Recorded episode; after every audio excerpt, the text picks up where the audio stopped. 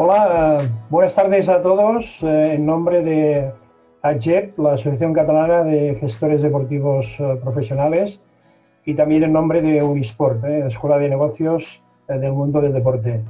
Iniciamos con este webinar de hoy un ciclo de, sesiones de webinar que tendrá lugar todos, los jueves a las 18 horas, todos los primeros jueves de cada mes, y con la intención de que, en este caso, de eh, dar a conocer pues, eh, y ofrecer, en este caso, el mejor servicio a nuestra comunidad a nivel de, gestores y gente y gestoras y todas aquellas personas que están interesadas en el mundo de la gestión deportiva.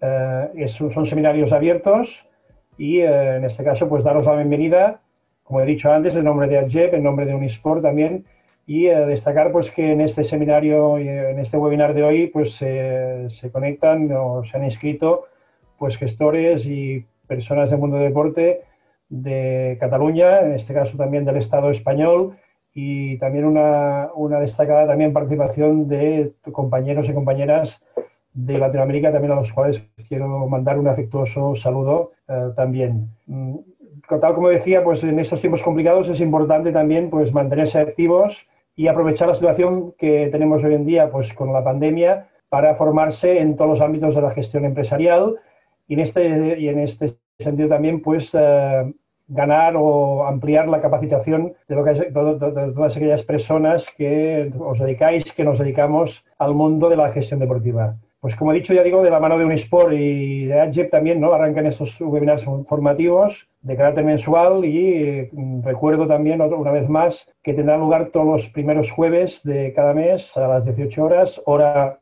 española, peninsular española, y que iniciamos eh, con el webinar de hoy. Eh, dicho esto, eh, paso a presentar pues, las personas que van a, suceder a continuación. el ponente, que va a ser, que es en este caso Jordi Salat. Jordi Salat es coach personal y deportivo y es trainer en PNL. Se dedica a acompañar a empresas e instituciones en el proceso de mejora y maduración de los líderes y equipos. Agradecer también pues, a Jordi Salat por su participación en este eh, webinar que yo creo que va a ser de mucho interés, dada pues eh, que es un tema interesante y que también pues eh, nos ha hecho también cambiar nuestra manera de trabajar y la comunicación pues no deja de ser una de, esas habilidades, esas mm, herramientas o capacidades que como gestores también debemos mejorar. Agradezco mucho, repito, a Jordi Salat su predisposición y colaboración en todo momento con AGE, en este caso también, y con Unisport. Y también pues eh, agradecer también la presencia de Marc Armengol, director de, director de Unisport, que se va a encargar de explicar a continuación pues cómo vamos a proceder, cómo se va a proceder en el, desarrollo del webinar eh, y marcar las pautas pues, para que tengáis en cuenta pues cómo, si, si queréis hacer preguntas y cómo se va a conducir toda la ponencia. Y simplemente dejaros, yo os dejo con Marc y después a continuación con Jordi, eh, Salat, agradeceros a todos la participación y eh, espero que sea de vuestro interés y también pues eh, emplazaros pues a las próximas, no solo a, la sesión de hoy, sino a las próximas sesiones que tendrán lugar, como he dicho, pues los próximos jueves, de primeros de cada mes. Muchas gracias a todos y buenas tardes. Hola Pep, hola Jordi, ¿qué tal? Ah, bienvenidos a todos a, este webinar. os voy a, bueno, yo voy a hacer de, un poco de, gestor de todo lo que van a ser las preguntas que, vais a hacerle a Jordi probablemente mm, durante el webinar. Os explico el funcionamiento de, este webinar. Ah, en principio, Jordi va a estar hablando y exponiendo su, tema durante 40-45 minutos.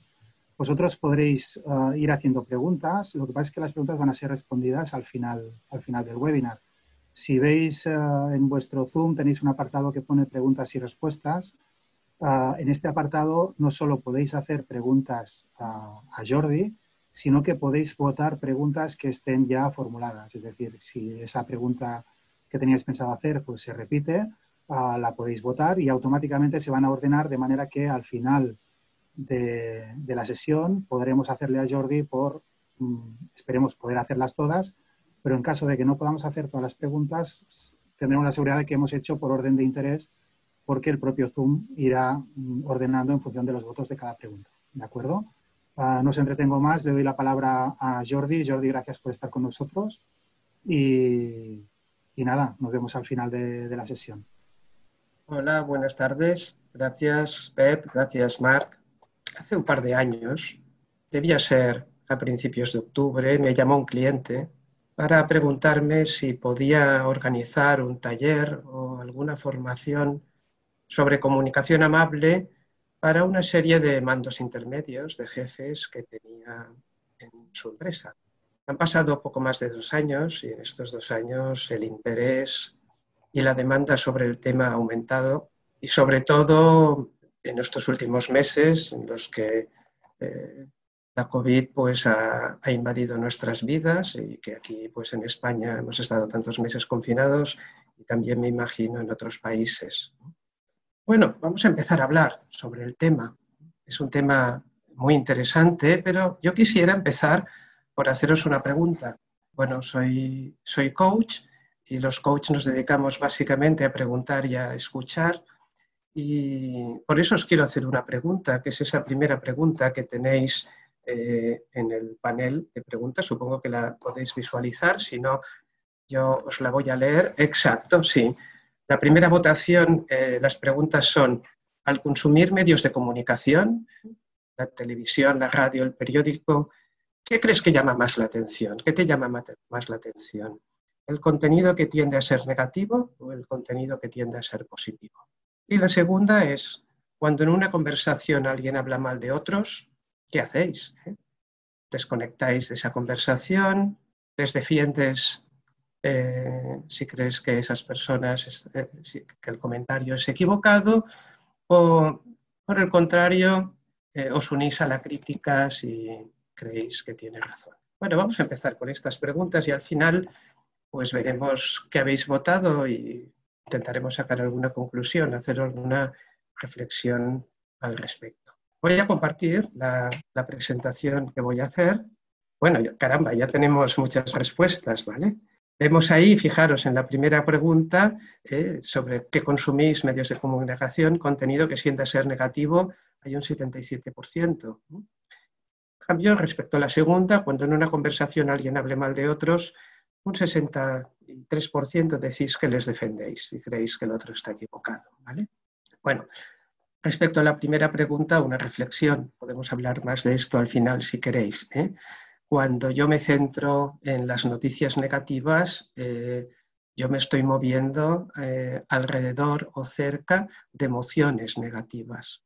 Entonces, ahí debemos ser conscientes de eso, porque eso también afecta a nuestra comunicación y a nuestra comunicación amable. Vamos a ver, o intentaré que veamos a lo largo de esta charla cómo esto es así. Pero tenemos que tener cuidado en este aspecto. ¿eh? Respecto a la segunda pregunta, fantástico. Si les defendéis que creéis que están equivocados, pues esa es una posición proactiva a favor de esas personas. Voy a compartir la presentación, como os decía, y vamos a empezar. Claro, cuando hablamos de comunicación amable, ¿realmente de qué estamos hablando? Porque podemos entender que si simplemente eh, tomamos literalmente el significado de las palabras, eh, podríamos tener comunicación que fuera amable, comunicación que no lo fuera. Entonces vamos a hablar un poco sobre esos dos términos, muy brevemente, como introducción, sobre qué quiere decir amable y a qué nos referimos también cuando hablamos de comunicación. Me gusta esta frase de Mark Twain que nos dice que la amabilidad es el lenguaje que el sordo puede oír y el ciego puede ver. Por lo tanto, la amabilidad es algo que, que sentimos, porque está claro ¿eh? que el sordo no oye y que el ciego no ve, por lo tanto es algo que notamos. Muy bien, vale, por lo tanto la amabilidad es una sensación. Y si, si hablamos de hablar, muchas veces de comunicar, perdón, comunicar es algo más que hablar. ¿eh?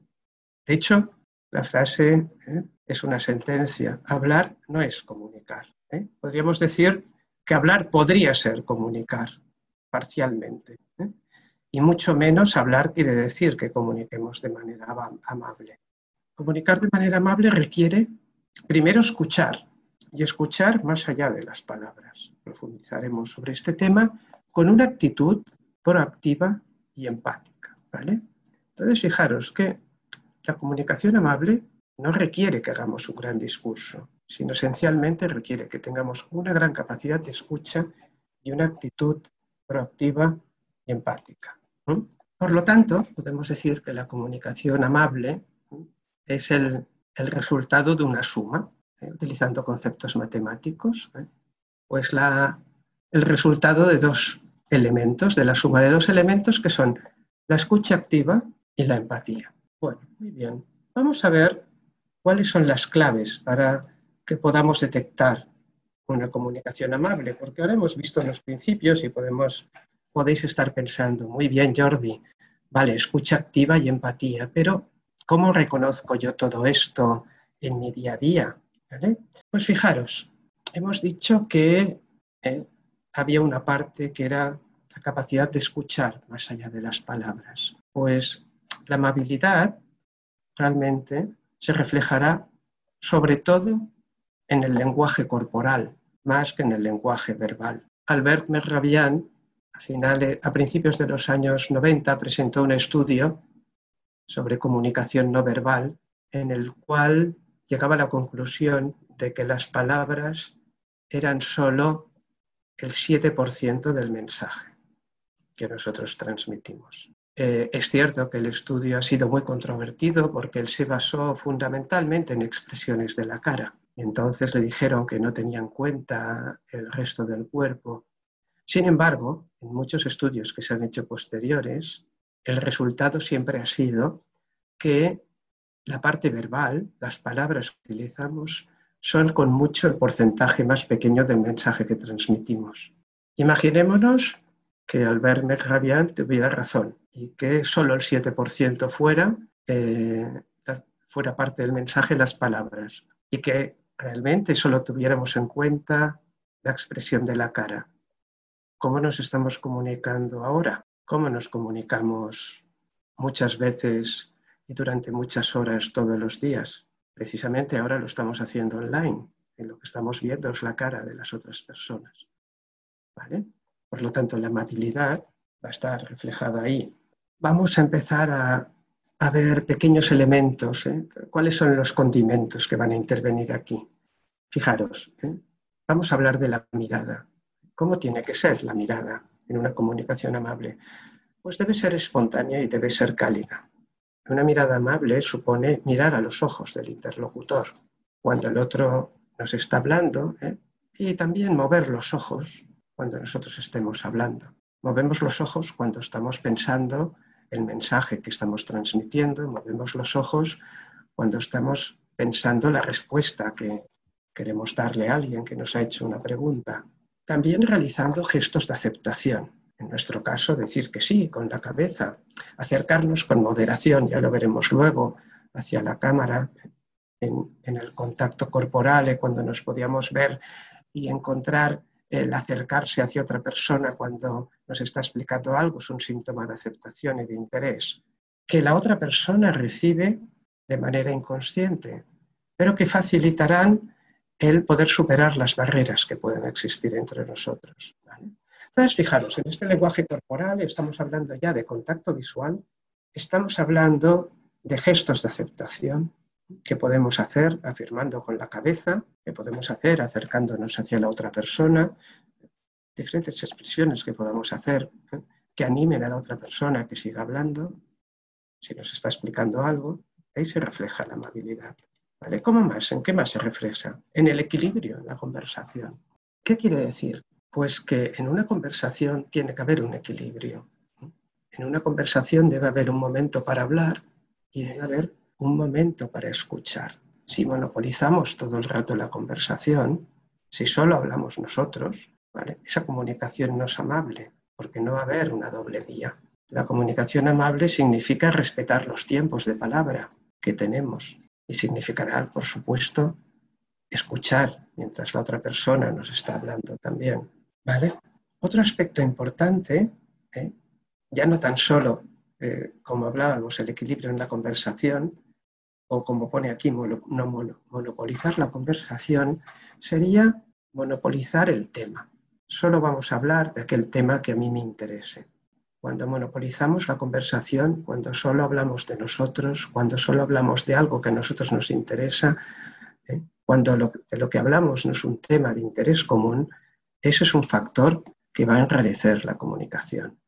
Lo ideal será que todos podamos participar, las dos, tres, más personas que podamos estar, ¿vale?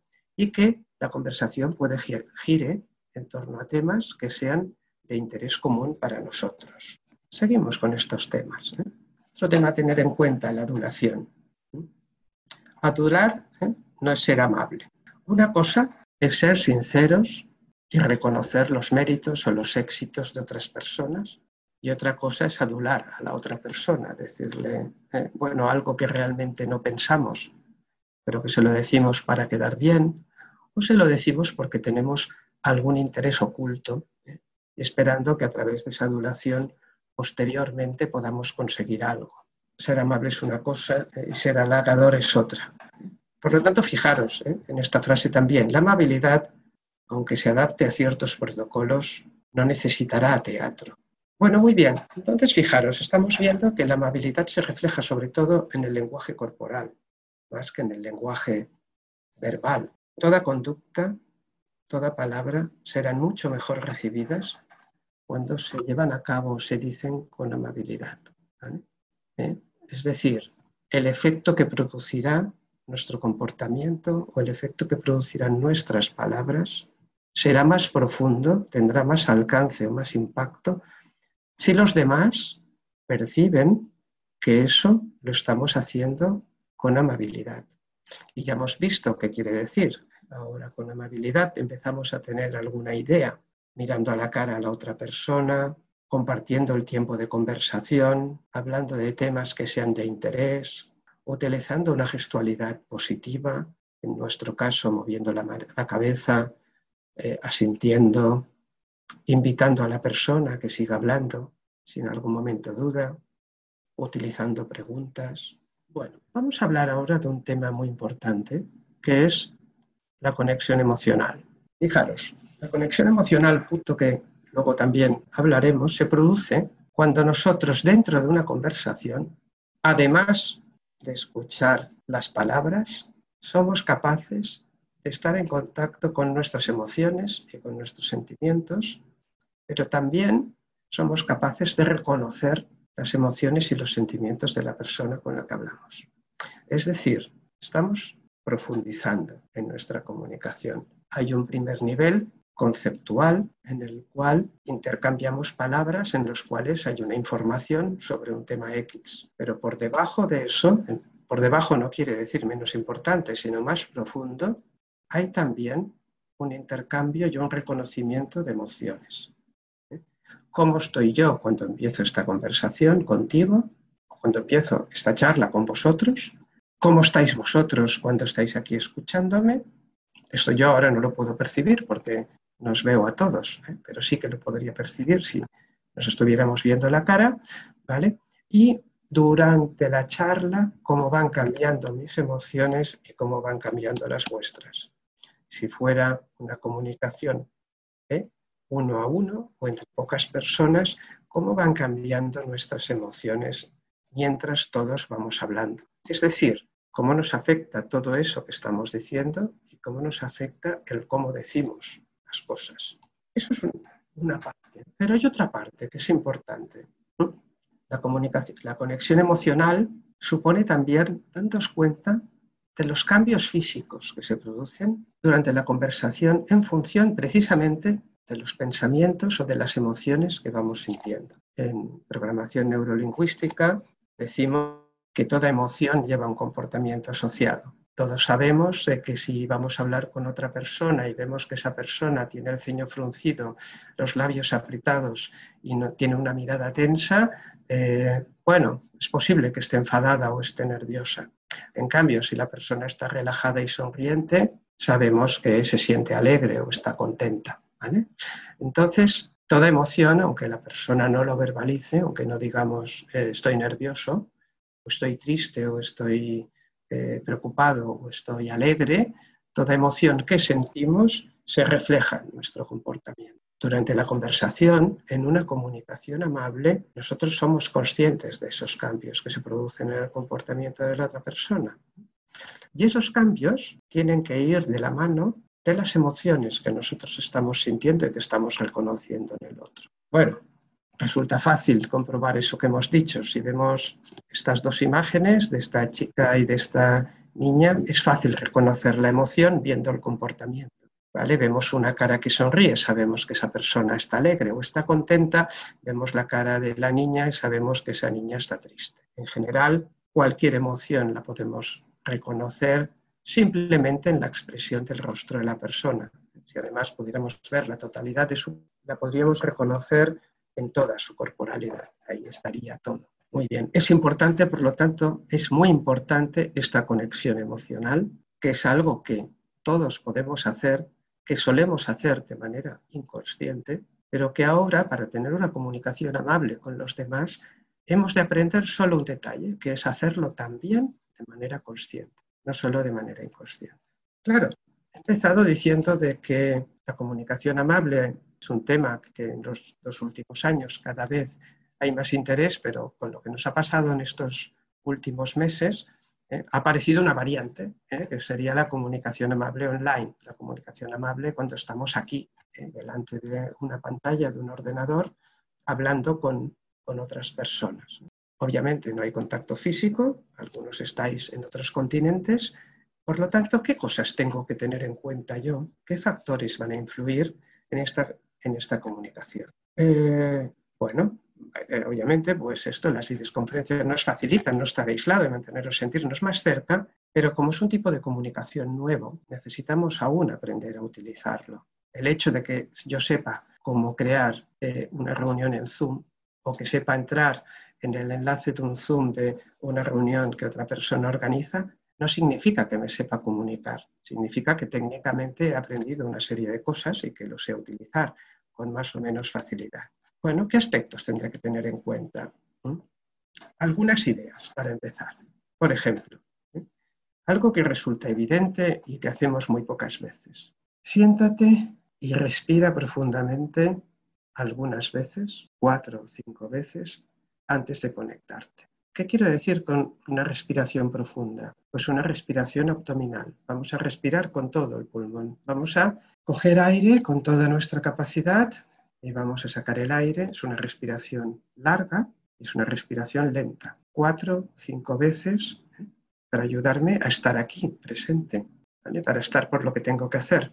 El segundo punto es otro punto evidente. ¿eh? Conéctate con tiempo. Procura no entrar el último, por supuesto, eh, sobre todo si tú convocas la reunión, esto a veces pasa. Entonces, claro, si yo llego tarde, llegaré nervioso, llegaré con prisa, ya empiezo mal esa reunión. ¿vale? Por lo tanto, no hace falta llegar media hora antes ni diez minutos antes, yo llego cinco minutos antes, respiro y un par de minutos antes entro en la reunión.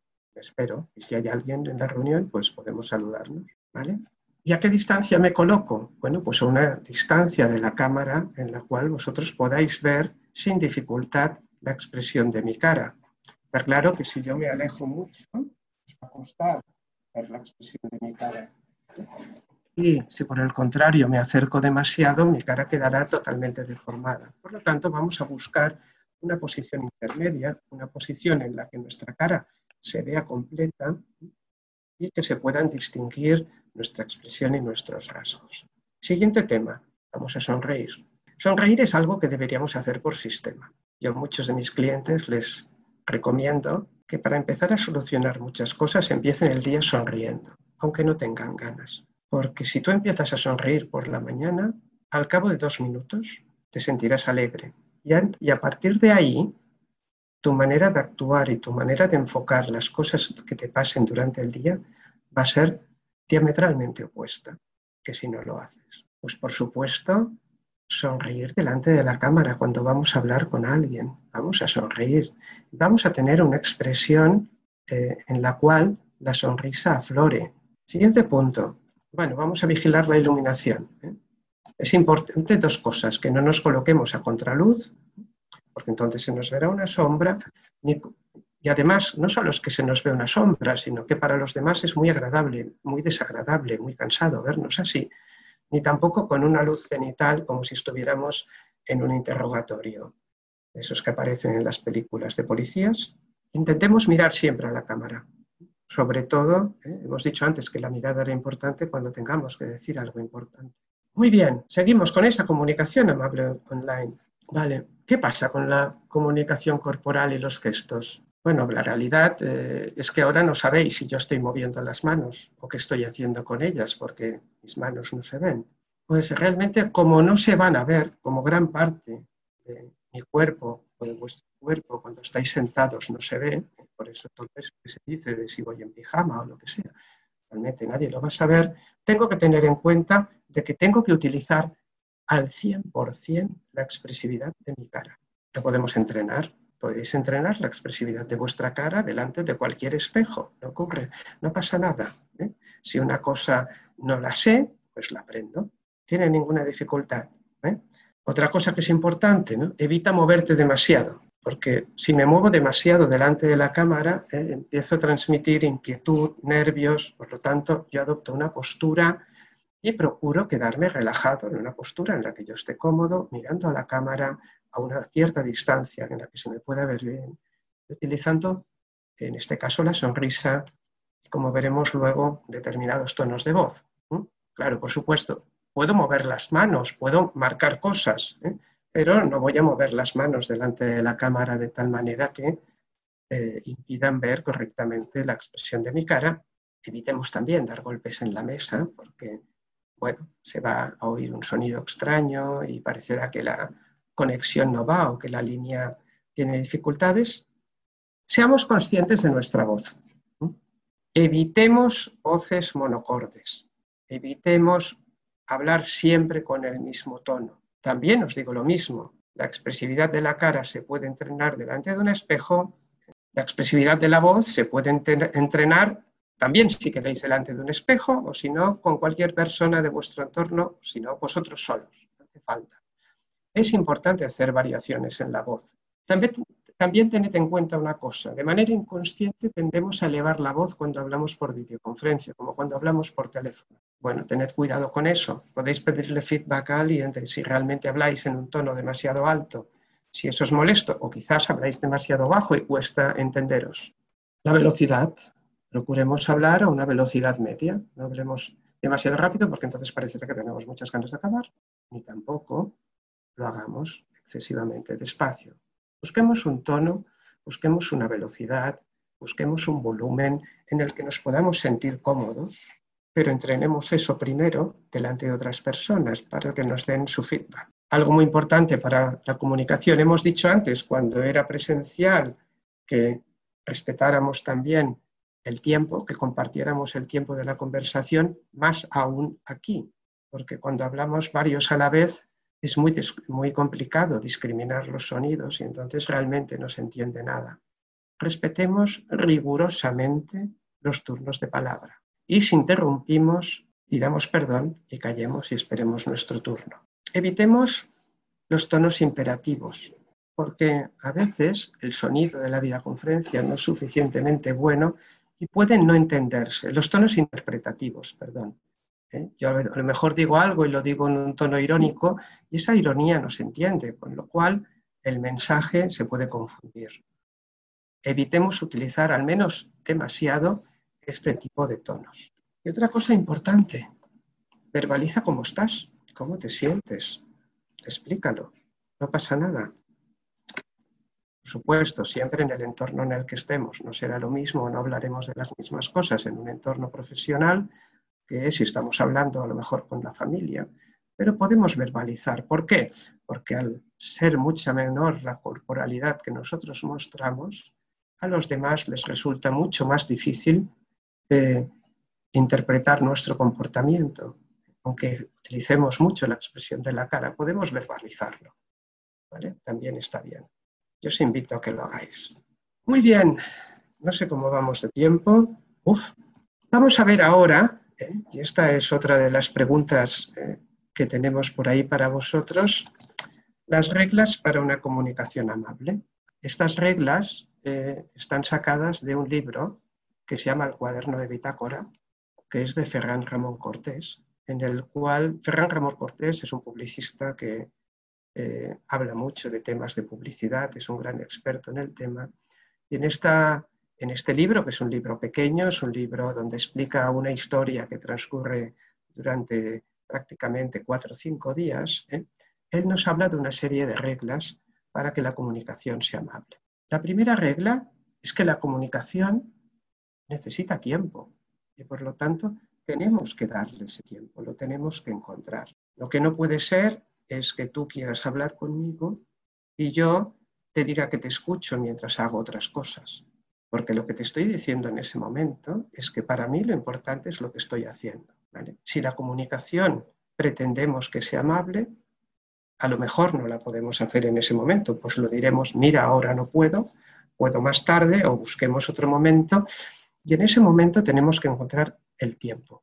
¿Cuánto tiempo?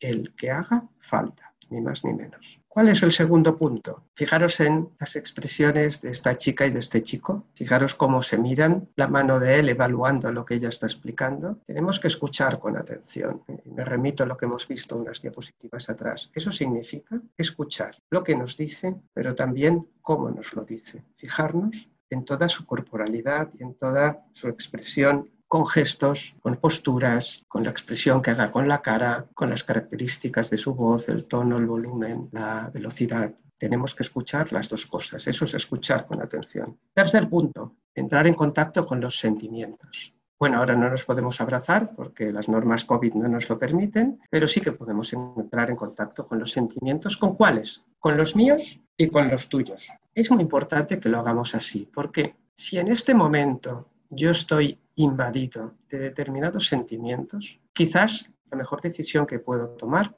es en este momento no mantener una comunicación contigo, no hablar, porque me dominarán esos sentimientos. Precisamente cuando no estamos en contacto con nuestros sentimientos es cuando a veces ellos nos dominan, porque que estemos desconectados no quiere decir que no estén, que no produzcan su efecto. Bueno, hasta aquí podríamos decir que en estas tres primeras reglas todos podéis pensar que más o menos las cumplís.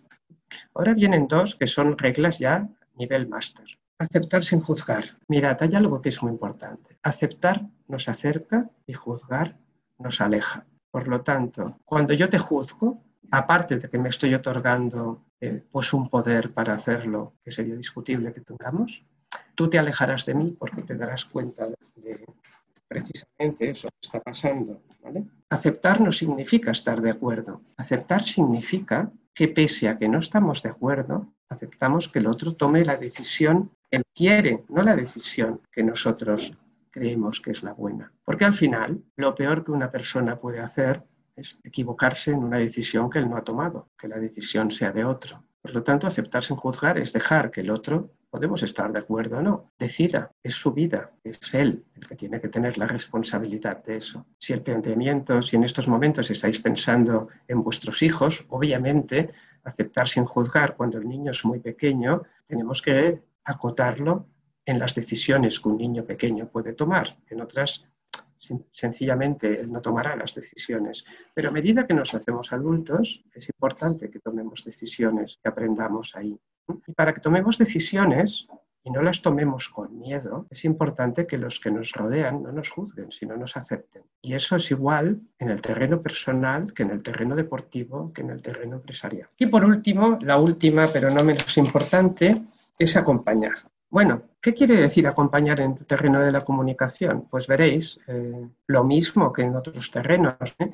Si mm, bueno, habláis con alguien y decís te acompaño a hacer algo, acompañar quiere decir ir junto a esa persona. Sería como muy extraño acompañar a alguien a un sitio e ir cinco metros por delante suyo o cinco metros por detrás. Normalmente cuando acompañamos vamos juntos. Pues acompañar en la comunicación significa eso, seguir a alguien a su lado, avanzando al ritmo que esa persona pueda avanzar en su toma de decisiones. Significa no dar consejos, no ir más rápido, no tener conversaciones que la otra persona no esté preparada para tener en ese momento. Acompañar significa exactamente esto. En este punto me gustaría, eh, exacto, muchas gracias, que hiciéramos esta votación, la votación 2. ¿eh? Vale, fijaros, la pregunta es, selecciona las tres herramientas de comunicación amable que más utilizas en tu día a día. ¿eh? Encontrar tiempo, escuchar con atención, entrar en contacto, aceptar sin jugar, acompañar o ninguna de las anteriores. Bueno, espero que la última respuesta no la, no la escojáis nadie, ninguna de vosotras. Muy bien, esperaremos los resultados, a ver qué sale. Antes de seguir, porque nos queda este último punto. A ver, a ver, a ver, ¿qué habéis dicho? ¿Eh? Bueno, escuchar con atención gana. 78% ¿eh? de las personas o de las respuestas, perdona, ¿vale? Esa es la, la herramienta que más utilizáis. Pues os felicito, porque realmente es difícil. Muchas veces nos quedamos en el mensaje, en el mensaje oral, en las palabras, y ni tan siquiera el tono de voz lo percibimos. Segundo es entrar en contacto con los sentimientos, aceptar sin juzgar, acompañar y encontrar tiempo. Mm, tenemos un problema con el tiempo por ahí, ¿eh? Encontrar tiempo nos cuesta. Eh, pues es el primero, porque sin el tiempo todos los demás son difíciles, ser consciente de eso. Ser conscientes de que cuando queremos tener una comunicación de calidad, una conversación de calidad con otra persona, tenemos que tener tiempo. Si no, eso va a ser realmente muy difícil. Muy bien, os he explicado todo lo que hay que hacer. pero ahora, imaginaros que sois vosotros y me estáis haciendo esta pregunta. ¿Yo cómo empiezo mi comunicación amable? Muy bien, pues, ¿cómo lo vamos a empezar? Bueno, vamos a prepararnos, vamos a seguir unos pasos muy sencillos. Lo primero que os digo es que busquéis un lugar tranquilo y durante unos minutos os concentréis en vuestra respiración y en vuestro cuerpo. Sí, ya sé que os lo he dicho antes, ahora insisto en esta idea, porque es una idea importante. Eh, me diréis, ¿qué tiene que ver esto? Si esto parece que estuviéramos haciendo eh, yoga o algo así. Eh, es importante porque normalmente nosotros cuando nos levantamos y nos ponemos en marcha, automáticamente nos abrimos y nos conectamos al mundo exterior, a todo lo que pasa a nuestro alrededor, ya sea a nivel familiar como luego a nivel profesional, cuando vemos las noticias, cuando otra cosa, estamos siempre ahí fuera. Pero si yo quiero comunicar bien, si quiero que mi comunicación sea de calidad, si yo quiero que comunicación sea amable, tengo que volver a mi interior para luego poder salir. Entonces, el sentarme durante unos minutos, pueden ser cinco, pueden ser menos, pueden ser más, depende de cómo yo esté, y concentrarme en la respiración en mi propio cuerpo me permite volver a estar aquí y ahora, que es un concepto muy importante. ¿Mm? Fijaros, cuando no estoy conectado, cualquier factor externo puede distraer. Y en el momento que me distraigo, mi comunicación dejará de ser una comunicación ya no tan solo amable, sino ni tan siquiera una comunicación correcta. Cuando me conecto, limpio mi mente, recupero mi energía, calmo mis emociones. Por lo tanto, es muy importante hacer esto. Y por supuesto, si hace todo esto, lo voy a reflejar. ¿eh? Hemos visto antes emociones y comportamiento en mi aspecto físico, tendré una postura más equilibrada y más abierta hacia los otros. A partir de aquí, una vez conectado ¿eh? y una vez hechas estas respiraciones, lo que voy a hacer es mirar a la otra persona a los ojos, sonreír de una manera sincera. Por lo tanto, es mejor que yo ya venga con la sonrisa desde casa ¿eh? que no quererla en ese momento poner. Sonreír de manera sincera quiere decir que realmente me alegra encontrarme contigo, que te recibo. ¿eh? Utilizar mi conexión emocional para ser consciente de cómo me siento y de cómo estás tú. Mantenerte presente, escuchando y participando de la conversación. ¿eh? Usar gestualidad positiva, abrir los brazos en el caso de que nuestra comunicación amable sea presencial, mostrar las palmas de las manos cuando explicamos algo, tener la espalda derecha, sonreír, mirar a los ojos, no tener prisa, démosle el tiempo que necesite a esta conversación. Procura no interrumpir, porque cuando yo interrumpo, porque creo que ya sé qué me vas a decir, puedo estarme perdiendo una parte importante de tu mensaje. Evita dominar la conversación, lo que hemos dicho al principio. Intentemos repartir el tiempo de una manera equilibrada. Demos tiempo a la otra persona para que se exprese. Demos tiempo a la otra persona para que nos conteste. Pregunta si es necesario, no supongas. ¿Eh? Siempre es mejor preguntar que presuponer. Cuando yo presupongo, pues bueno, puedo presuponer mal. ¿eh? Estoy asumiendo un grave riesgo de equivocación. No abuses de tu posición para invalidar los argumentos o la conversación, ¿eh? simplemente porque pues, eres el director, el jefe, el entrenador, el padre o la madre o simplemente una persona con más experiencia o más mayor que otra, muestra un interés sincero, no un interés rutinario, reconoce los éxitos de los demás sin adular y aplica la duplicación, ¿eh? que quiere decir simplemente ser consciente de la gestualidad del otro. Muy bien, nos acercamos al final y para este final os quiero hablar de un concepto que es importante, que es la comprensión intelectual y empática, ¿vale? De hecho, ha salido implícitamente en lo que he estado explicando. ¿eh? cuando nos comunicamos con los demás, Hay dos vías principales a través de las cuales intentamos entender lo que otra persona nos dice o intentamos expresar lo que queremos decir. La comprensión intelectual es cuando nos centramos en las palabras, en los hechos. ¿Qué pasó y cómo pasó? Nuestra atención está en lo que el otro está diciendo. La comprensión empática se centra en las emociones, en cómo está hablando, el foco se centra en las emociones de la explicación y sobre su estado de ánimo. La realidad es que tenemos la sensación de que nos han entendido de verdad cuando nuestro oyente comprende lo que hemos vivido y no cómo ocurrió el asunto. De ahí la importancia de la comprensión empática y de la comunicación amable. Tenemos aquí otra pregunta, ¿eh? donde pongo yo la atención, que sería es muy sencilla, simplemente es que contestéis cuál de los dos temas vosotros ponéis el foco, aparecerá por ahí. Y mientras contestáis a la pregunta, aquí tenéis eh, mi mail, el blog, el LinkedIn y el eh, Instagram, porque por si queréis seguirme o queréis contactar conmigo para cualquier tema. Y no quiero acabar sin explicaros un breve cuento sufí.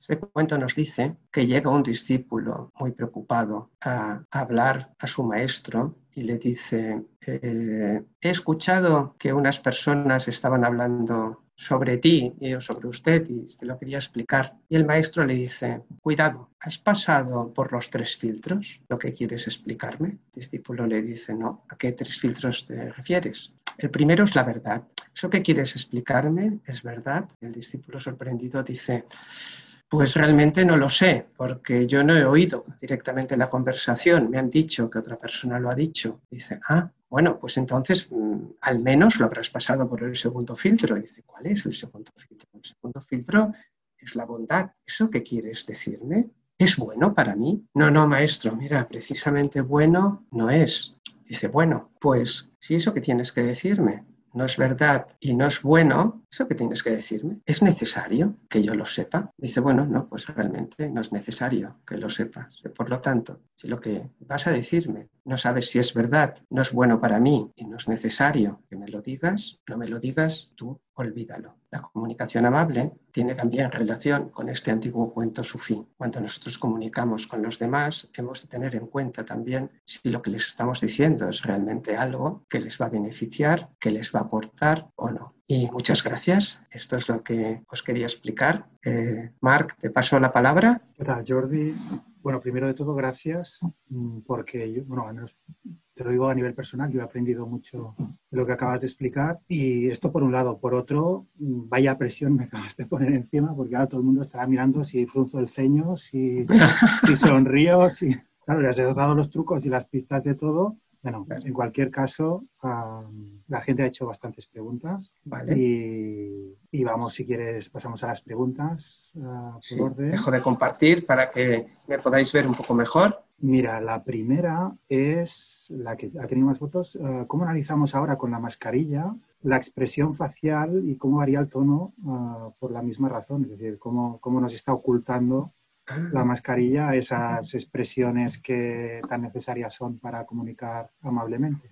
Mm, that's the question. Esa es una muy buena pregunta. Bueno, pues la mascarilla es algo que estamos incorporando, que hemos incorporado hace muy poco a nuestra cotidianidad y es algo que en principio interpretamos como una barrera. Está claro que cuando yo escondo pues mi nariz y mi boca, eh, escondo una parte muy importante de mi cara, pero me quedan los ojos. Los ojos, y esta frase no es retórica, son el espejo del alma. Los ojos reflejan lo que yo siento y cómo me siento. Los ojos y la mirada. La persona con la que hablo es una, es una persona que me mira a la cara. Cuando le hago una pregunta, desvía la mirada la mantiene. Cuando me responde, está mirando. Es lo que nos queda, nos quedan los ojos. Y el, respecto al tono, sí que es cierto que el tono puede venir ligeramente modificado, pero al menos mi experiencia personal es que eh, la voz no se ve muy, muy afectada por las mascarillas. Sin embargo, hay un aspecto más que yo no sé si os habéis dado cuenta, pero al principio todas las mascarillas eran iguales y azules, y claro, ha aparecido un negocio floreciente de venta de mascarillas y ahora hay muchos tipos de mascarillas, con lo cual, si yo me pongo una mascarilla de color naranja o de color rojo o con flores, también estoy transmitiendo algo. sobre cómo estoy. Por lo tanto, de la misma manera que a nivel de la ropa el color dice algo sobre nosotros, qué duda cabe que la mascarilla que yo lleve con el color o el dibujo que sea también está diciendo algo con respecto a cómo estoy yo. Muy buena esta, sí, sí, lo de la mascarilla, cierto. Mira, hay otra pregunta que va un poco en la misma línea, aunque sí que has dado ya unos tips, mm, pero bueno, si, si, si hay alguno que te parece más importante que otro, porque preguntan qué hay que hacer cuando, qué hay que hacer cuando, ah, cuando se nota que la otra persona no te presta atención, ah, notas que no te está escuchando seriamente, pero al revés ah, pide atención de tu parte. Mm. Pues tenemos que ser asertivos, que eso daría para otra conferencia. Mirad, si nosotros, si vosotros, si yo necesito hablar con alguien, necesito que esa persona me preste un tiempo de calidad. Que un tiempo de calidad no es mientras hace otra cosa, un tiempo de calidad no es ahora tengo dos minutos. Dos minutos pueden servir para que hablemos sobre algo, pero no para que profundicemos en el tema. Yo no digo que no tengamos que tener conversaciones de dos minutos o de pasillo. Claro, nos podemos informar y podemos tener esas conversaciones, pero si realmente tenemos que hablar de algo, si yo quiero tiempo, Mark, voy a pedir ese tiempo. Y si veo que no me estás prestando la atención, te lo voy a decir. Te diré, mira, Mark, eh, esto que tengo que decirte para mí es importante, necesito que me prestes atención exclusiva y como veo que ahora pues te estás ocupado con otras cosas, mejor que busquemos otro momento. Y entonces entraría la negociación. ¿Qué te parece si hablamos por la tarde? ¿Qué te parece si hablamos mañana? Vamos a buscar ese otro momento en el cual me prestes la atención. Vale. Sí, no, yo creo que todos nos Probadlo, probadlo. Es que yo creo que todos nos hemos encontrado en algún momento en esta situación. Claro, claro. Y la sensación de decir, joder, la acabo de cagar un poco, ¿no? Porque alguien te está diciendo, no me estás prestando atención y tú eres consciente que es verdad. O sea que en algún momento yo creo que todos nos han, nos han llamado la atención en este aspecto y al menos en mi caso la sensación es chunga de, no, no, mm. sentirte bien. Claro, también te ah. diría Marca al revés, perdona, de que en el caso de que tú no tienes tiempo, lo digas. Mira, ahora no puedo, ¿eh? porque a veces... Sí, siempre, yo imagino que siempre te da el miedo ese de ofender, ¿no? Quizá a la otra persona, porque parece que tienes algo más importante que hacer sí. que bueno, escucharle, ¿no? Sí, que, quizás la realidad. el otro. ¿eh? Quizás la realidad, pero realmente a veces la realidad también duele, ¿no? Sí, sí, sí. Mira, tenemos una que va enfocada mucho al, al deporte y dice, si tengo que comunicar una decisión negativa, entiendo yo, si tengo que comunicar amablemente una decisión negativa a un jugador, por ejemplo, que no queremos que siga en el proyecto del club, o si tengo que subrayar los errores del partido anterior, ah, ¿cómo tengo que hacerlo? vale, bueno, esa es una buena pregunta. Claro, me imagino que la persona que ha hecho la pregunta está pensando en un partido o en un jugador en concreto y yo lo voy a generalizar, con lo cual, como siempre, estas respuestas, coged el que podáis. Vamos a ver, aquí hay dos temas. ¿no? El primer tema es, vamos a hablar de los errores, vamos a hablar del feedback. Es decir, eh, que a un jugador le digas los errores que ha cometido, a él no le va a servir para nada. Al jugador lo que le va a servir es que le digas cómo tendría que haber hecho las cosas, qué cosas tiene que cambiar, ¿eh? que le ayudes a que él se dé cuenta de eso que tiene que cambiar.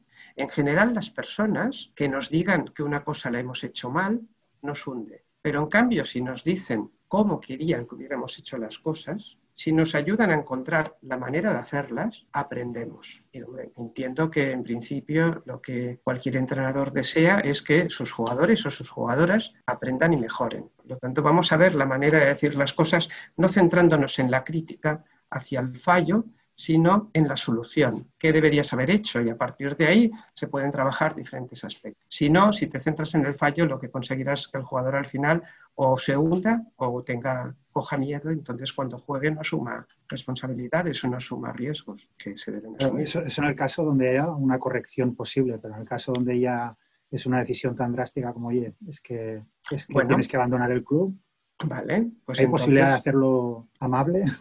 vale, a ver, Sí, claro, claro. Una cosa es como nosotros lo podemos hacer y la otra es como la otra persona eh, gestionará ese mensaje. Claro, lo que por supuesto nos vamos a centrar es, hay un mensaje importante que es que he decidido o hemos decidido ¿eh? prescindir de ti o el club ha decidido prescindir de ti. En realidad siempre deberíamos hablar en primera persona. ¿eh? Si yo lo he decidido, lo he decidido yo. Otra cosa es que yo puedo tener detrás pues, otras personas que respalden mi decisión.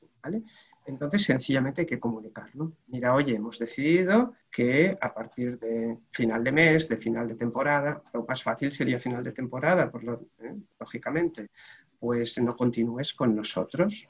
¿eh? Te agradecemos el tiempo que has estado aquí, eh, todo lo que has aportado al club, etcétera, etcétera. Y, pero aquí no puedes seguir porque el enfoque del equipo va a ser diferente.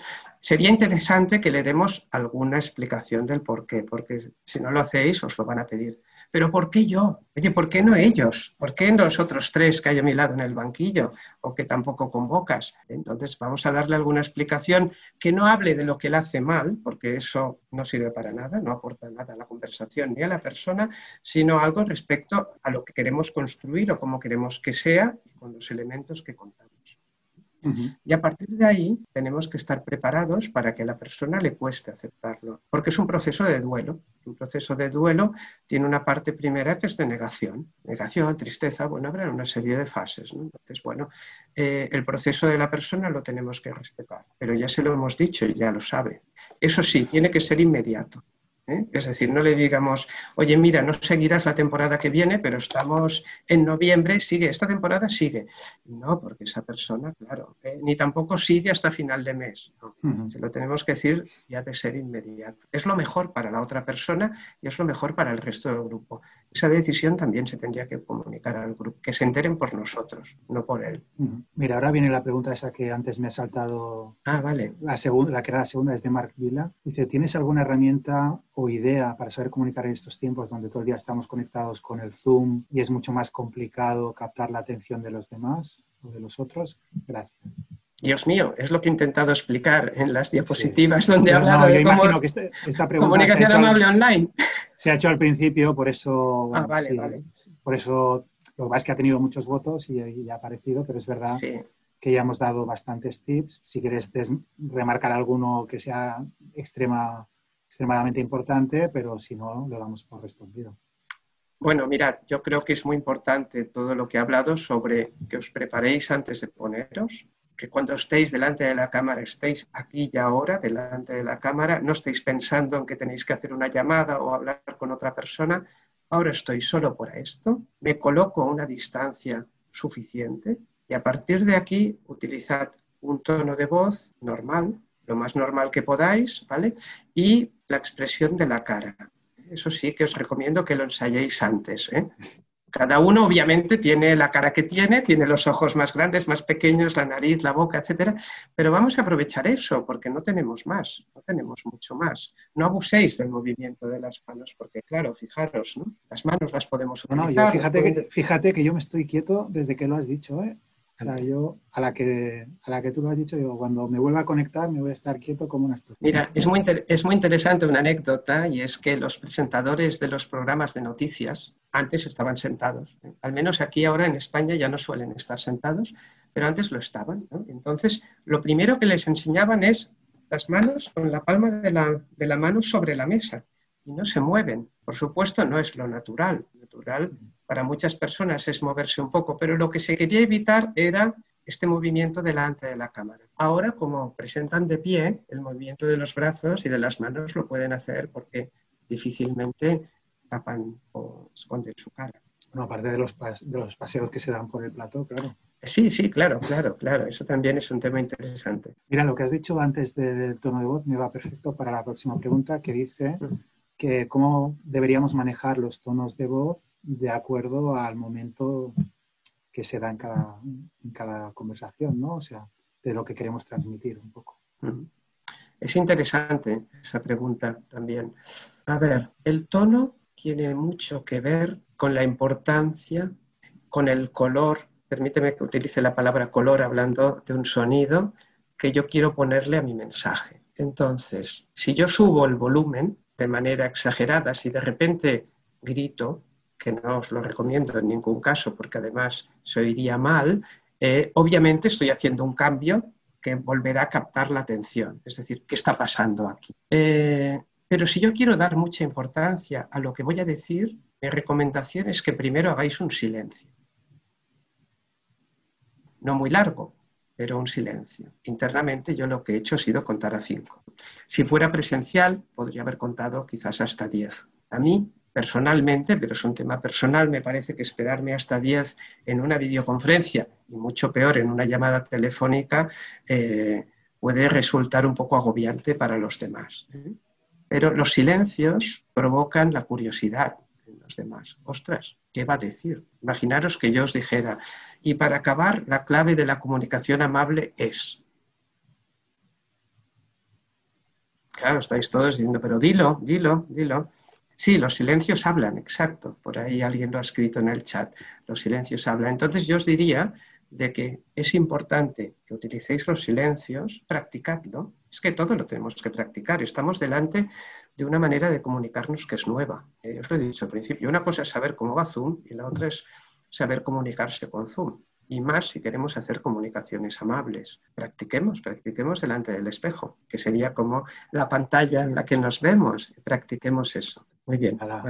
mira, nos quedan 10 preguntas abiertas. Yo creo que vamos a hacer 5 más. Vale, perfecto. Las que quieras. La siguiente es, ¿hay forma de identificar si eh, nuestro interlocutor nos está escuchando o solo nos está mirando sin prestar atención? ¿Algún truco para decir, ¿qué te acabo de decir, no? Un poco. claro, claro. Eso es aquello típico del colegio, ¿no? En el que mirábamos al profesor y estábamos pensando en el partido que íbamos a hacer en el patio o en cualquier otra cosa. A ver, tengo recursos, tengo recursos que puedo utilizar para saber si la persona está siguiendo la conversación.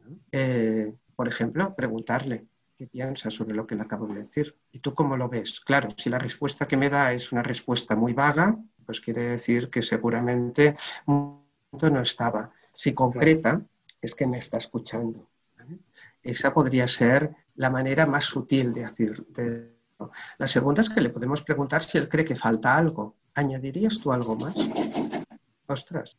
No, no, yo, yo no añadiría nada. Vale, pero de lo que te he dicho, ¿qué te parece que es lo más importante? ¿Eh? No os rindáis a la primera. Pero debemos decirlo con una sonrisa, debemos decirlo de manera simpática, no de manera imperativa, porque si no la persona se sentirá como interrogada y puede incomodarse y por lo tanto como me siento juzgada, me alejo de ti, metafóricamente hablando, en esta conversación. La tercera es que le pidas que te haga un resumen, pero claro, eso, eh, según qué, entorno... Esa, es para examen ya. ¿eh? Esa es para examen, sí, sí, sí, sí.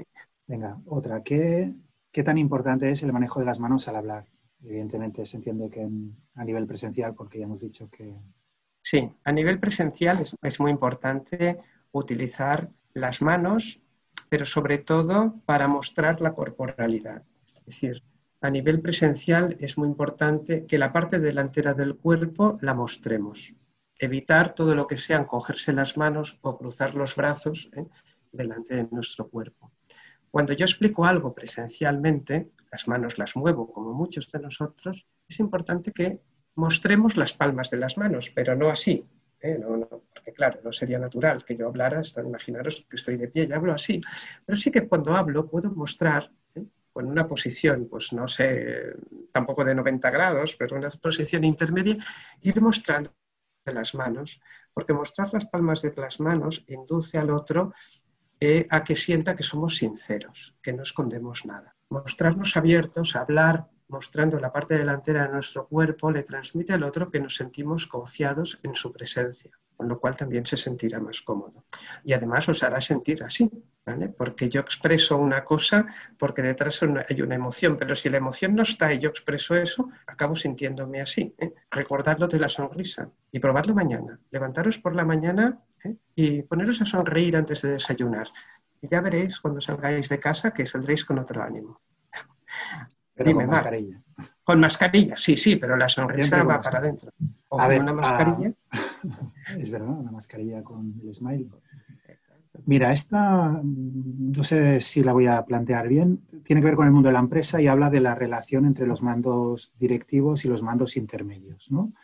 y, la pregunta concretamente es, ¿qué importancia le das al equilibrio en la comunicación dentro de esta relación entre mandos uh, intermedios y mandos directos. Bueno, interpreto que equilibrio se refiere a lo que hemos hablado antes del reparto de tiempo en la comunicación. Sí, claro, no, no especifica mucho, pero entiendo que va por ahí o igual va hacia, hacia un tema de, de trato, ¿no? De igual a igual, aunque digamos que aunque tengas un rango superior, pues igual que haya una igualdad de trato, ¿no? No sé, no sé si va sí. Vamos a ver. En cuanto al reparto de tiempo, vamos a enfocar las dos respuestas. En cuanto al reparto de tiempo, pues dependerá de qué estemos hablando en ese momento. Quizás si yo soy el jefe y le tengo que explicar a otra persona un proyecto o algo que vamos a hacer a partir de ahora, eh, y antes de explicárselo al resto del equipo, se lo quiero explicar a él porque es un mando intermedio, pues tendré una reunión en la que fundamentalmente yo explicaré, pero sí que dejaré un espacio para que esa persona intervenga, pregunte, opine, si tenemos una relación suficientemente fluida. ¿Vale? Eso sería en este caso. El otro planteamiento era, me decías, Marc, perdona. Porque... No, yo, yo he interpretado que igual podía ser lo de, aunque tengas un rango superior, ser capaz de generar una comunicación de igual a igual pues con, con alguien que esté pues un, nivel por debajo a nivel de rango dentro de la empresa. Vale, eso es. esa, barrera, esa, barrera, imagino que genera pues el rango, ¿no? A veces. Claro, sí. En, en nuestras empresas o en las empresas actualmente aún eh, hay una estructura muy jerárquica. Y eso a veces provoca de que eh, yo como mando intermedio veo a mi jefe como alguien superior, como mínimo alguien con decisión sobre mí, eh, incluso sobre mi vida profesional, puedo verlo así, y a veces yo como jefe veo al mando intermedio como alguien a mi servicio. Bueno, eso es una idea que por suerte está cambiando. Hoy en día trabajamos en las organizaciones, procuramos trabajar en equipo. Y en equipo quiere decir de que la relación, y pese a que tengamos cargos con responsabilidades iguales, cuando estamos trabajando puede ser una relación entre iguales. Es decir, el jefe por ser jefe no tiene por qué tener la razón, porque además muchas veces no tiene ni tan siquiera el conocimiento más profundo sobre algo, porque eso lo sabe no tan siquiera el mando intermedio, sino realmente a lo mejor el que realiza esa tarea cada día, que es a quien le tendríamos que acabar preguntando qué piensa sobre aquello.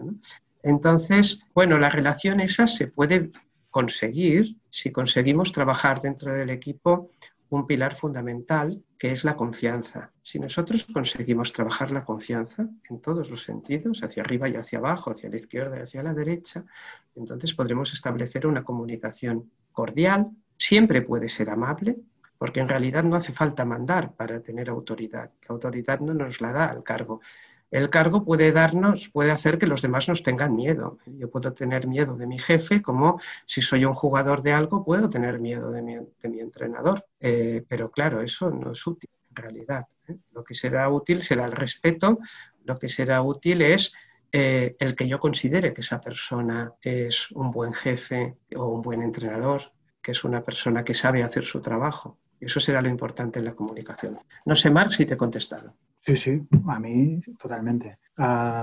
siguiente. mira, vamos a hacer las dos últimas, ¿vale? La última me gusta especialmente porque habla de colores, pero la penúltima es esta que te digo. ¿Alguna respuesta para personas que al dar conferencias o charlas se ponen a temblar sin saber por qué? Supongo que se refiere un poco al miedo escénico. Sí, sí, sí, sí. Mira, si algún consejo, diría yo. Sí, sí, sí, sí. Por supuesto. Ya, si me permitís, os explicaré un secreto ahora que no nos oye nadie. Hace muchos años, demasiados, no diré cuántos, eh, yo trabajaba en una empresa y me dijeron de que la semana siguiente que la que tenía que dar yo. Nunca había hablado en público. Eh, fue la peor semana de mi vida. Pasé unos nervios terribles. Empecé la conferencia, a los dos minutos se levantó una persona y se fue. Eh, casi pierdo, se me queda la mente en blanco. Bueno, a partir de ahí decidí que eso no me iba a pasar más. Y lo que hice es, hice un curso para hablar en público. Hice un curso para hablar en público y ahí aprendí muchos secretos. El primer secreto es que tú no eres importante. El que habla no es importante. Los importantes son los que te escuchan. Y por lo tanto, lo importante es tu mensaje, no tú.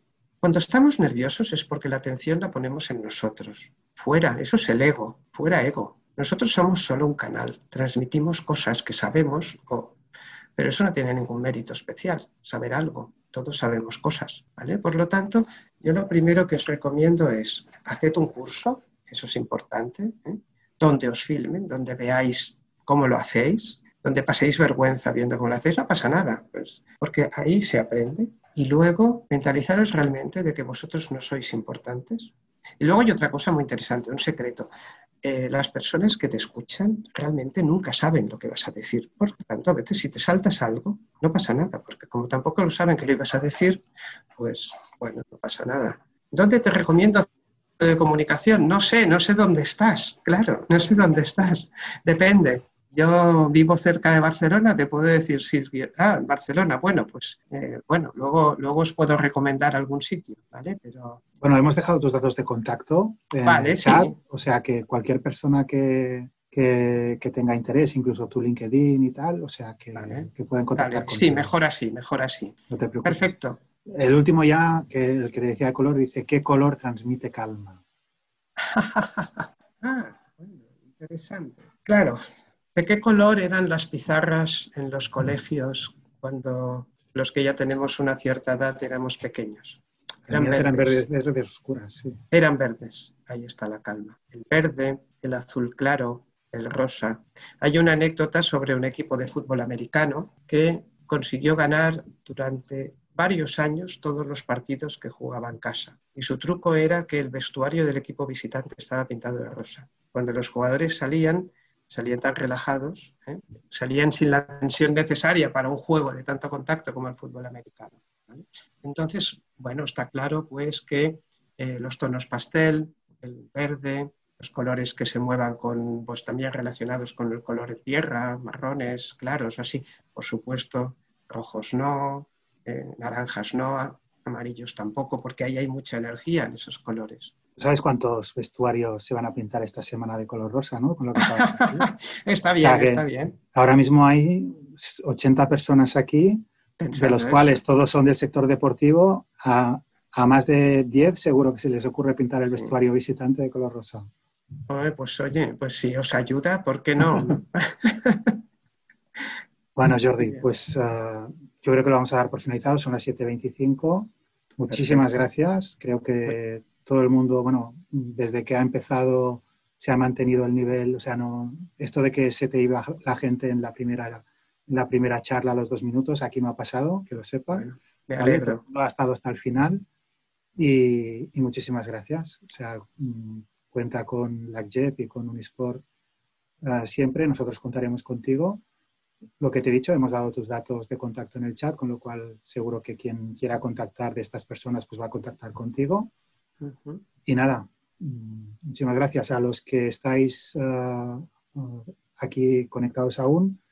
Que sepáis que el próximo jueves 3 de diciembre eh, tendremos una charla con Emilio García sobre transformación digital en el ámbito del deporte. Creo que va a ser súper interesante, ¿vale? Va a ser la segunda de esta serie de, charlas que hacemos eh, desde Unisport y AgJeb. Y os esperamos, ya recibiréis también y veréis en, redes sociales publicados los, mm, digamos, los banners y los links de inscripción. Y nada, muchísimas gracias a todos los asistentes, a ti Jordi, a todos los que habéis hecho posible, Jordina, Eva y Pep, que están, no los habéis visto, pero están por aquí detrás también. Muchísimas gracias a todos y, y nada, que tengáis, tengáis buena noche. Muchas gracias a ti también, Marc, a Unisport y a Jeff por darme esta oportunidad. Hasta siempre. Chao, Jordi. Chao.